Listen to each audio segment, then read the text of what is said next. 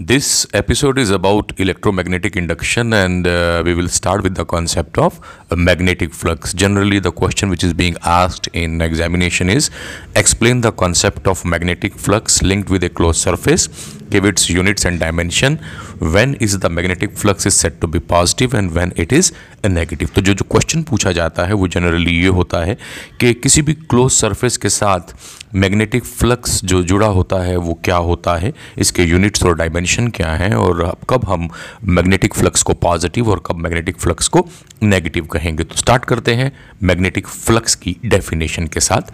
Definition कहती है कि magnetic flux through any surface placed in a magnetic field is the total number of magnetic line of force crossing this surface normally मतलब किसी भी surface में से जितनी मैग्नेटिक फ़ील्ड लाइंस उस सरफेस के साथ 90 डिग्री का एंगल बनाते हुए निकलेंगी, उनकी संख्या को हम मैग्नेटिक फ्लक्स कहेंगे। दोबारा सुनिएगा। किसी भी सरफेस में से जितनी मैग्नेटिक फ़ील्ड लाइंस उस सरफेस के साथ 90 डिग्री का एंगल बनाते हुए निकलेंगी। उनकी संख्या को हम मैग्नेटिक फ्लक्स कहेंगे। बेसिकली मैग्नेटिक फ्लक्स को हम जब मेज़र करते हैं तो कैसे मेज़र करते हैं? तो it is basically the product of component of magnetic field normal to surface and the surface area magnetic flux जो है वो एक स्केलर क्वांटिटी होती है। इसको फाई से रिप्रेजेंट करते हैं। अगर किसी यूनिफॉर्म मैग्नेटिक फ़ील्ड बी में आ, एक सरफेस एरिया रखा जाए ए और बी जो है, इस सरफेस एरिया के साथ 90 डिग्री का एंगल बनाते हुए निकले तो हम ये कहेंगे कि मैग्नेटिक फ्लक्स जो है, इस सरफेस के साथ जो एसोसिएट है, वो है phi is equal to B A ध्यान से देखिएगा, मैं ये कह रहा हूँ कि मैग्नेटिक फ़ील्ड लाइन सरफेस के साथ 90 डिग्री का एंगल बनाए। अब देखिए, जो सरफेस है, उसका एरिया है एरिया वेक्टर भी सरफेस के साथ 90 डिग्री का एंगल बनाता है। तो कहने की बात ये हुई कि मैग्नेटिक फ़ील्ड लाइंस यानी बी वेक्टर और एरिया वेक्टर के बीच में एंगल जब भी ज़ीरो होगा, जो जो लाइन ज़ीरो एंगल बनाएँगी, उनकी संख्या जो है, वो कहलाएगी मैग्नेटिक फ्लक्स क्योंकि एरिया वेक्टर भी सरफेस के परपेंडिकुलर है और मैग्नेटिक फ़ील्ड लाइंस भी हमें वो काउंट करनी है जो सरफेस के परपेंडिकुलर होती हैं. तो एरिया वेक्टर और बी वेक्टर के बीच में एंगल ऑटोमेटिकली ज़ीरो डिग्री बन जाएगा तो फाई जो है वो बी ए है। अब कई बार ऐसी सिचुएशन आती है कि एरिया वेक्टर और बी वेक्टर के बीच में एंगल 90 डिग्री का ना होकर कुछ और होता है मान लीजिए थीटा तो अब हम बी का वो कंपोनेंट लेंगे जो एरिया वेक्टर के अलोंग है। वो कंपोनेंट क्या बनेगा? हमने कहा अगर हम बी वेक्टर के दो कंपोनेंट बनाएँ बी वेक्टर ए वेक्टर के साथ थीटा एंगल बना रहा है तो ए वेक्टर की डायरेक्शन में बी वेक्टर का जो कंपोनेंट आएगा, वो बी कॉस थीटा आएगा। और इसके परपेंडिकुलर डायरेक्शन में एरिया के आएगा बी साइन थीटा। तो अब हमें वो कंपोनेंट लेना है जो एरिया वेक्टर की डायरेक्शन में है तो वो है बी कॉस थीटा। तो इस केस में फ्लक्स जो होगा, वो होगा B cos theta into A या बी ए कॉस थीटा या हम कह सकते हैं कि फ्लक्स होगा B vector dot A vector तो अब हम ये बात पे पहुँचे कि फ्लक्स किसी भी एरिया के साथ अगर हम मैथमेटिकली एसोसिएट करके दिखाना चाहें तो हमारे पास एक मैथमेटिकल फॉर्मूला है कि phi is always equal to B vector dot A vector जब बी वेक्टर ए वेक्टर की ही दिशा में होगा तो एंगल दोनों के बीच में ज़ीरो होगा, और चूँकि B vector dot A vector बनेगा B A cos theta theta हमने ज़ीरो लिया कॉस ज़ीरो वन होता है तो फाई ऑटोमेटिकली बी ए बन जाएगा।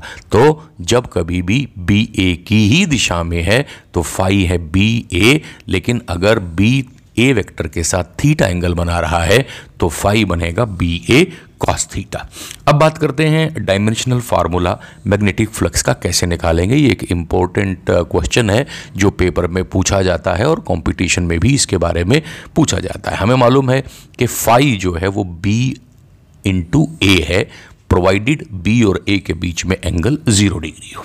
और हम ये भी जानते हैं कि एफ़ जो है, वो Q V B sine theta होता है? एफ़ जो है, वो Q V B sine theta होता है? ये फॉर्मूला हम पहले पढ़ चुके हैं। तो यहाँ से अगर हम देखें तो बी बनता है F upon Q V sine theta.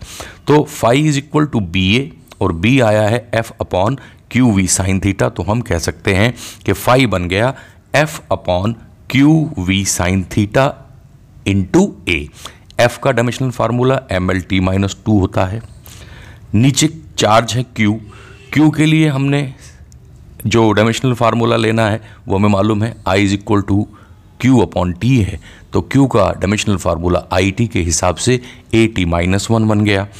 अब v का फार्मूला हमें मालूम है एल टी माइनस वन होता है और एरिया का एल स्क्वेयर इन सब की जब वैल्यू पुट करते हैं तो हमारे पास फाइव का डायमेंशनल फार्मूला आ जाता है M L square A minus one T minus two तो this is what this is the dimensional formula of phi तो ध्यान देने वाली बात है कि फाइव बराबर B A F is always equal to Q V B sine theta ये कहाँ से लिया? Whenever a charge moves with velocity B in a magnetic field it experience a force and force is given by F is equal to Q V B sine theta ये वहाँ से लिया है। इन सब की वैल्यू पुट कर दी, इनका dimensional formula put कर दिया, हमारे पास फाइव का डायमेंशनल फार्मूला आ गया। अब बात करते हैं S I unit of magnetic flux की। S I unit of magnetic flux जो होता है, वो वेबर होता है। One weber is the flux produced when a uniform magnetic field of one tesla acts normally over an area of one metre square phi B A के बराबर है। अगर बी वन टेस्ला हो और एरिया वन मीटर स्क्वेयर हो तो हमारा जो फ्लक्स प्रोड्यूस्ड होगा that will be equal to one weber के होगा। तो one weber is always equal to one tesla into metre square ये ऐसा यूनिट हुआ। अब बात करते हैं CGS unit of magnetic flux की। CGS unit of magnetic flux जो है वो मैक्सवेल होता है। One maxwell is the flux produced when a uniform magnetic field of one gauss CGS system में मैग्नेटिक फ़ील्ड का फॉर्मूला जो यूनिट है वो गॉज होता है। Acts normally over an area of 1 centimeter square. तो 1 Maxwell is always equal to 1 Gauss into 1 centimetre square अब देखते हैं कि रिलेशन वेबर और मैक्सवेल में क्या बना। हमें मालूम है वन वेबर होता है one tesla into one metre square one tesla में ten to power four gauss होते हैं। वन मीटर स्क्वेयर में ten to power four centimetre square होते हैं। तो इसका मतलब वन वेबर जो है, वो ten to power eight maxwell के बराबर बनता है। ये इंपॉर्टेंट रिलेशनशिप है इसको ध्यान में रखिएगा। अब बात करेंगे कि पॉजिटिव फ्लक्स क्या होता है और नेगेटिव फ्लक्स क्या होता है।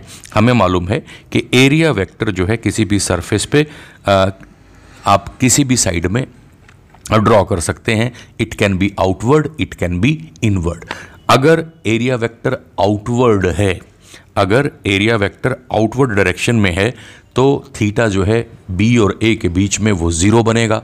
और अगर एरिया वेक्टर इनसाइड है सरफेस की तरफ़ है तो बी और ए के बीच में एंगल 180 डिग्री बनेगा। तो अगर एरिया वेक्टर और बी वेक्टर की डायरेक्शन सेम है, यानी एरिया आउटवर्ड साइड में है बी भी बाहर निकल रहा है एरिया के अलोंग तो फ्लक्स पॉजिटिव माना जाएगा।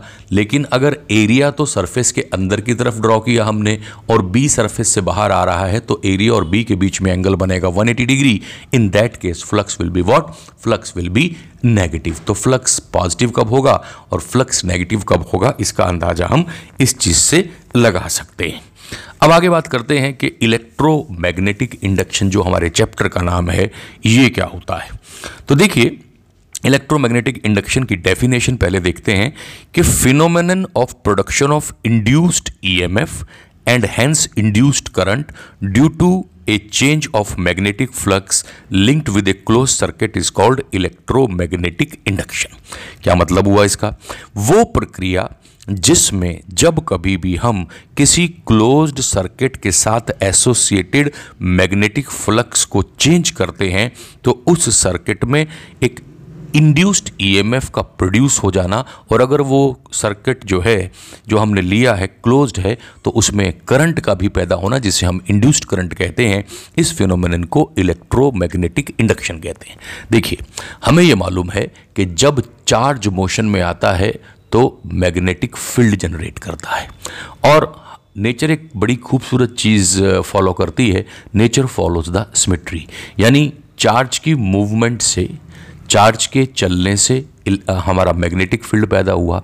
ऐसे ही मैग्नेटिक फ़ील्ड के बदलने से करंट पैदा होता है। मैग्नेटिक फ़ील्ड के बदलने से करंट पैदा होता है। किसी भी क्लोज्ड लूप के साथ एसोसिएटेड मैग्नेटिक फ्लक्स, यानी मैग्नेटिक फ़ील्ड लाइन की संख्या अगर आप बदलेंगे तो जब तक वो संख्या बदलती रहेगी उस क्लोज सर्किट में एक वोल्टेज डेवलप हो जाएगी, इसे हम इंड्यूस्ड वोल्टेज कहेंगे, और इसके चलते उस क्लोज सर्किट में करंट बहने लगेगा, जिसे हम इंड्यूस्ड करंट कहेंगे। तो हम ये कह सकते हैं कि वो प्रक्रिया जिसमें हम किसी क्लोज्ड सर्किट के साथ एसोसिएटेड मैग्नेटिक फ्लक्स की संख्या को बदलते हैं और उस क्लोज सर्किट में संख्या बदलते वक्त जब तक वो संख्या बदली जा रही है, तब तक जो वोल्टेज डेवलप होती है, उसे इंड्यूस्ड ईएमएफ कहते हैं, और उस वोल्टेज के कारण जो करंट उस सर्किट क्लोज सर्किट में बहने लगता है, उसे इंड्यूस्ड करंट कहते हैं। तो इस फिनोमेनन को मैग्नेटिक फ्लक्स के बदलने से इंड्यूस्ड ईएमएफ का पैदा होना और उसके कारण इंड्यूस्ड करंट का पैदा होना, इसे हम इलेक्ट्रोमैग्नेटिक इंडक्शन कहते हैं। तो आज ये हल्की सी जानकारी हमने इलेक्ट्रोमैग्नेटिक इंडक्शन के बारे में ली।